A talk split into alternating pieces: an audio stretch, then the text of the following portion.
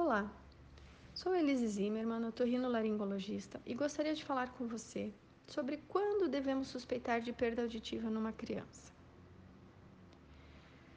Desde 2010, é lei no Brasil realizar a triagem auditiva neonatal universal, conhecida por TANU, em todos os bebês. Essa avaliação costuma ser feita na maternidade, mas pode ser feita nas primeiras semanas de vida. Nos bebês com maior risco de perda auditiva, por exemplo, por condições relacionadas à gestação, ou por prematuridade, ou intercorrências no período perinatal, essa avaliação ela deve ser ampliada com exames eletrofisiológicos como BERA ou PEAT e as autoemissões acústicas por produto de distorção. É, mas em relação ao desenvolvimento auditivo do bebê, o que deve chamar nossa atenção para uma dificuldade auditiva.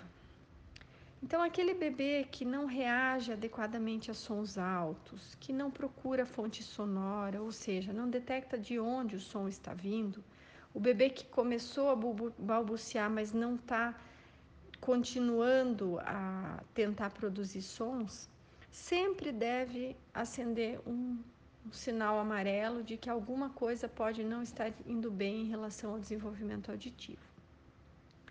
Então, quando se fala em desenvolvimento auditivo típico ou normal, espera-se que até os três meses de idade, esse bebê se assuste com sons mais altos, reconheça a voz dos pais. Lá próximo dos quatro meses, ele já vai começar a mover os olhos em direção ao som, é, né, a fonte sonora. Começa a prestar atenção à música e a brinquedos que produzem sons começa a produzir sons e vai aumentando gradativamente a produção de balbucios. Já próximo a 12 meses, ele presta atenção quando falam com ele, se vira em direção à fonte sonora e emite as primeiras palavrinhas, né? palavras curtas, e vai, vai desenvolvendo essa linguagem até os dois aninhos, quando ele já reconhece partes do corpo, entende comandos simples, começa a juntar duas palavrinhas e vai aumentando gradativamente tanto a atenção auditiva quanto o desenvolvimento de linguagem oral. Já numa criança um pouco mais velha, uma criança em idade escolar, a percepção de alguma dificuldade auditiva, ela pode estar relacionada ao fato dessa criança ter dificuldade em entender e obedecer comandos simples, chama atenção quando uma criança está se frustrando muito por não estar tá sendo compreendida. Então, às vezes, a criança agride, morde ou se irrita demasiadamente porque não está conseguindo é, se expressar corretamente, não está conseguindo ser entendida.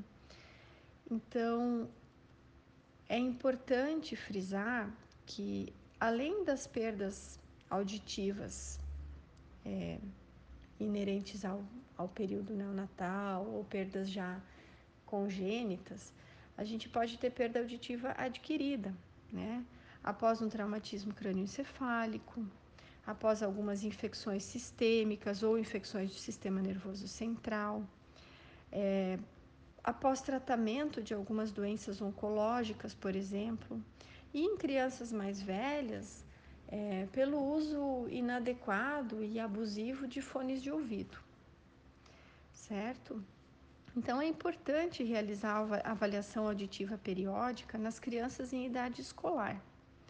De acordo com a idade da criança, de acordo com a condição cognitiva, comportamental e a colaboração dessa criança, pode-se lançar mão de diversos tipos de exames auditivos para fazer uma boa avaliação é, do desenvolvimento auditivo e da compreensão auditiva dessa criança.